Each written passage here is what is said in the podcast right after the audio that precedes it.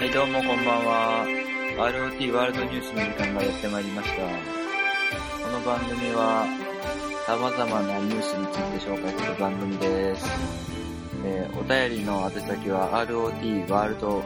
ニュースアットマーク Gmail.com です。まだ一件もメールが来てません。あの、もしかしてですね、この番組を聞いてるのは、今まさに聞いているあなただけかもしれませんよ。はい。ROT ワールドニュースにですね、話してほしい、あのニュースについて、まあ、カルチャーですね。何でもいいんですよ。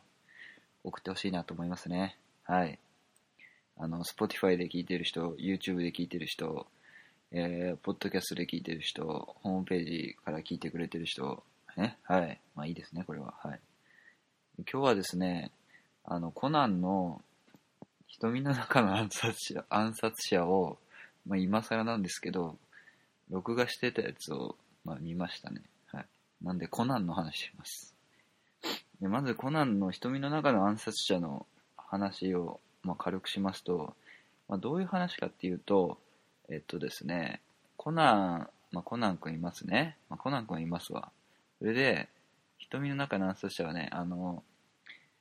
まずね、警察の、警察関係者が、警察関係者っていうか刑事かな？刑事が、まあ、ある時、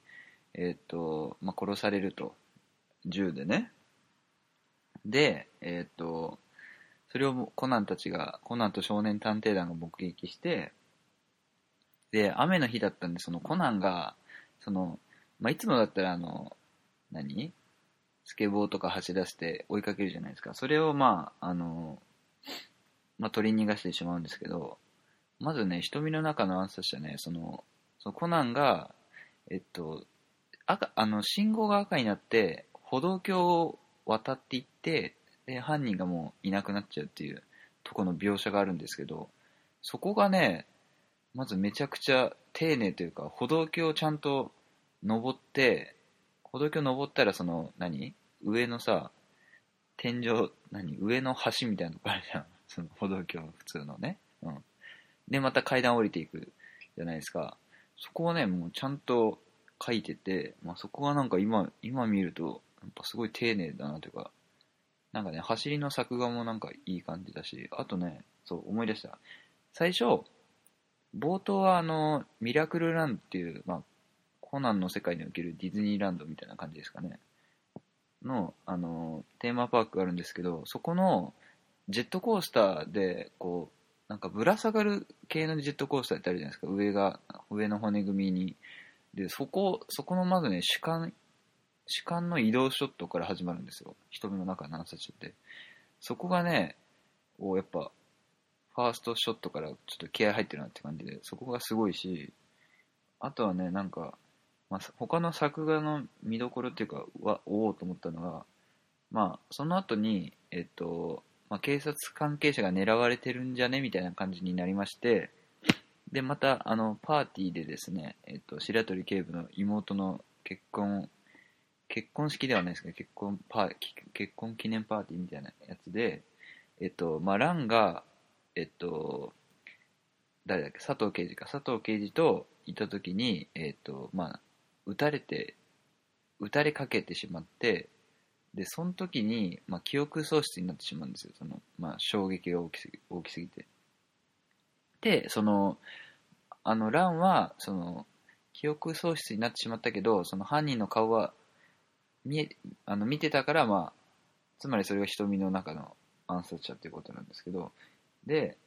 で、ランが記憶喪失になって、その入院してるじゃないですか。で、えっと、その、ランが記憶喪失になってるって初めて気づくときに、そのコナンたちがランの病室まで走っていくシーンがあって、で、病室のドアってあるじゃないですか、その横開きのスライドするドア。あれをコナンが開ける時の作画がすごいです。はい。だからなんか、今見れる人はそこ見てほしいですね。はい。まあだから、なん、なんなんですかやっぱ昔のなんか美化されてるのもあるかもしれないですけど、なんかやっぱあの時の感じのコナンの雰囲気やっぱいいですね。はい。でですね、あとね、瞳の中の暗殺者はね、あの、やっぱ結構ギャグも挟ん、挟んギャグっていうかまあ、いつものコナンなんですけど、まあギャグも挟みつつ、でやっぱねコナンってね結局はその、まあ、ミステリーっていうか、まあ、やっぱ恋愛恋愛アニメで恋愛映画っていうかねうん。まあそこもねあのすごいコナンがキザなセリフ吐くとこもまあコナンっぽいですしね。そのコナンとおっちゃんが実はっちゃんってあのね毛利小五郎ねがまあ実は似てるんじゃないかとかあとはなんか目暮警部あの高木刑事にとって目暮警部お父さんみたいな設定ありましたよね。そのお父さんみたいな感じの存在みたいな。なんかそれもなんか若干匂わす感じもあってうん。なんかバランス良くて見やすい作品でしたね。はい。ちなみにですねあのファン投票では昔ね昔のファン投票ではえっと3位だったやつですね。1位が迷宮のクロスロードで2位がベイカーストリートで3位が瞳の中の暗殺者だったということでね。はい、うん、で瞳の中の暗殺者はあの最後そのミラクルランドで、えっと、犯人と、まあ、コナンとランの逃避行逃避行って言ったらあれだけど遊園地の中で追いかけっこするんですけどそこもねやっぱ遊園地っていう、えー、なんていうんですかね舞台を生かしてて、まあ、いろんなアトラクションとかにね、うん、回りながら回りながらっていうかまあ逃げながらっていうところも面白かったし、うん、いいですね瞳の瞳の中の暗殺者で、まあ、ちなみに僕がねまあうん。ちなみに僕はコナンはね、まあ、最近はもちろんねテレビシリーズまで追いかけて追いかけてはないですけどまあ劇場版はね、まあ、最新作最新最新作っていうかあの去年ですね紺青のフィストはちょっとまだ見てないんですけど、それ以外はまあ、ね、全部見てますね。まあ、というのもまあ、自分が子供の時からやってるから、まあ、何自動的に見てるっていう、もう当たり前のように見てるっていう感じなんですけど、はい。でね、やっぱコナンって、うん、やっぱ結局ね、なんかまあ、かっこいい感じと、その、そのコナンがそのミカで活躍するっていうのはもちろんそれも面白いし、やっぱ結局ね、恋愛、恋愛要素が面白いんですよね。なんか今更言うまでもないですけど。で僕はね、子供の時も、そのコナンの、子供の時はもちろんそのゴールデンとかでやってたんで、その、テレビシリーズも追いかけて見てるわけじゃないですか。で、その時にね、やっぱ、楽しみだった回は、やっぱ、コナンが新一に戻る回と、なんかね、えっと、コナンがね、一回、なんかね、なんだっけな、あれ、名探偵シスみたいな感じのタイトルの時があって、そのシリーズの時はめちゃめちゃ、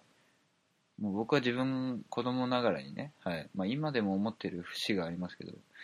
ぱり名探偵だと思ってますから、その時はめちゃめちゃ興奮してましたね。あとね、好きだったのは、あの、警視庁、なんだっけ、タイトルなんだ警視庁恋物語みたいな感じのタイトルだったと思うんですけど、あの、佐藤刑事と高木警部刑事のの、まあ、恋愛の話みたいな。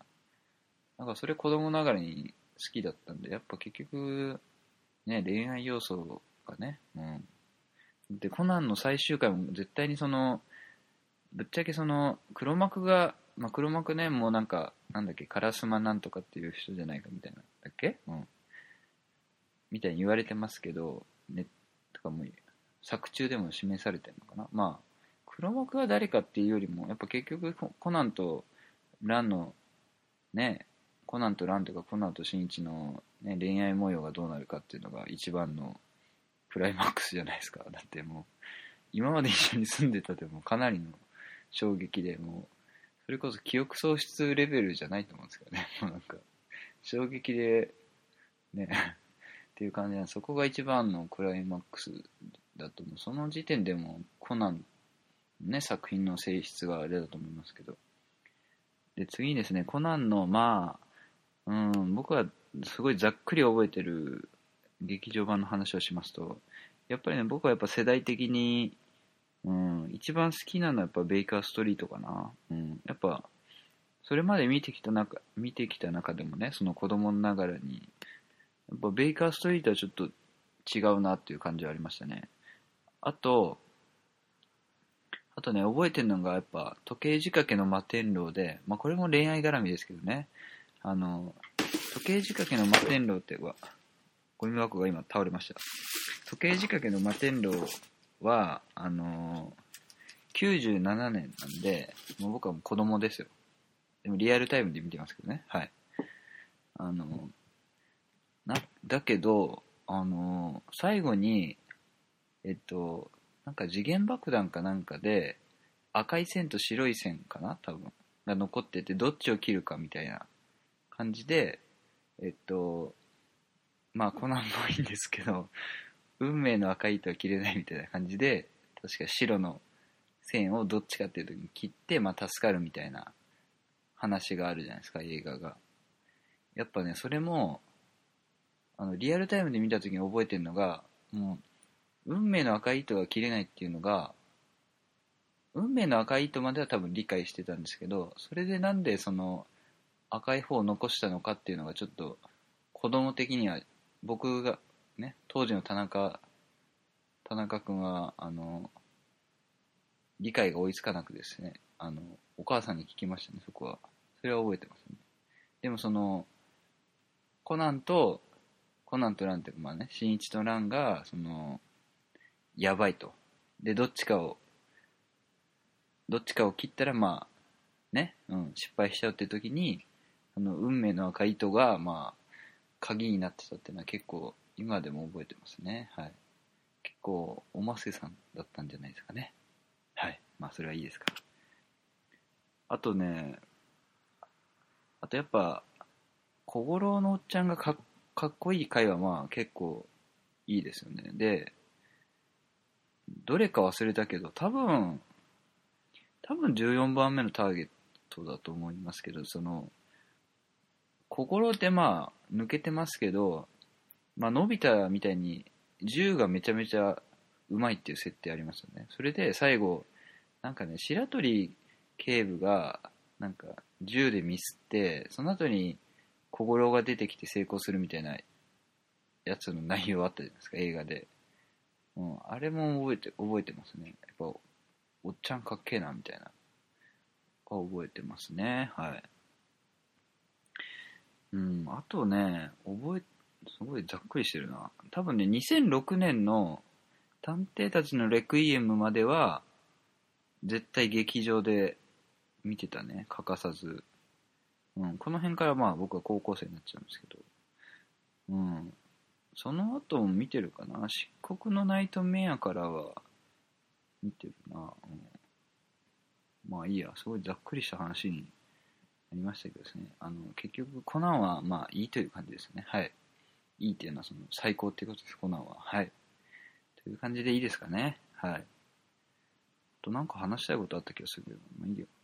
そう迷宮のクロスロードがねそう迷宮のクロスロードだけ最後ちょっと言うわ迷宮のクロスロードはあの新一になる瞬間が出てくるんですよね。やっぱその時かっこいいですよね。はい。かっこいいというかやっぱ、それで多分人気なんですよね。迷宮のクロスロードは。はい。ということでね、そう、あとね、迷宮のクロスロードは僕関西出身だったんで、だったというか関西出身なんで、京都が舞台じゃないですか。それだけで結構ちょっと、おおなんか近場に来たな、みたいな。だから今後さ、コナンさ、もう多分、いや、いつまで続くんだろう。でも、47回ももう続かないか。今後さ、なんか、ご当地巡りみたいなのすればいいのにね。まあ、してる回もあるんだろうけど。そしたら絶対、うん、面白そうだね。うん。もうトラさんとかさ、ああいう感じでプログラムピクチャーで、ね、都道府県ごとに作れば、それこそゴジラと一緒ですよね。うん。いや、いける、いけそうだな、これ。うん。今ね、キャラものが主流になってますけどね、コナンは。うん、なんかゲストキャラをフィーチャリングしたみたいなね。まあ昔からそうなんだけど、最近は特にその傾向強強いですよね。昔はね、いや昔は昔はっていうとなんか本当老害みたいですけど、あの、うん、昔のコナンのテイストでもう一回なんか作っていくね。やっぱミステリー、ミステリーというかね、そのトリックがどうのこうのっていう、やっぱミステリー要素と、ね、やっぱ、うん、最近ね、うん、アクションがちょっと中心ですからね、うん、それで人気になってるってもありますけどね、その、やっぱり2000年代後半はちょっと若干コナンかっこわらみたいな雰囲気があったわけじゃないですか。それはもう、ね、劇場版の出来とかもあるあるかもしれないですけど、でそこからまあ持ち上げたのはやっぱアクションに変えたからなのかな。まあ、子供の時の世代がね、大人になったっていうのが一番大きいと思いますけど。うん。コナンね。うん。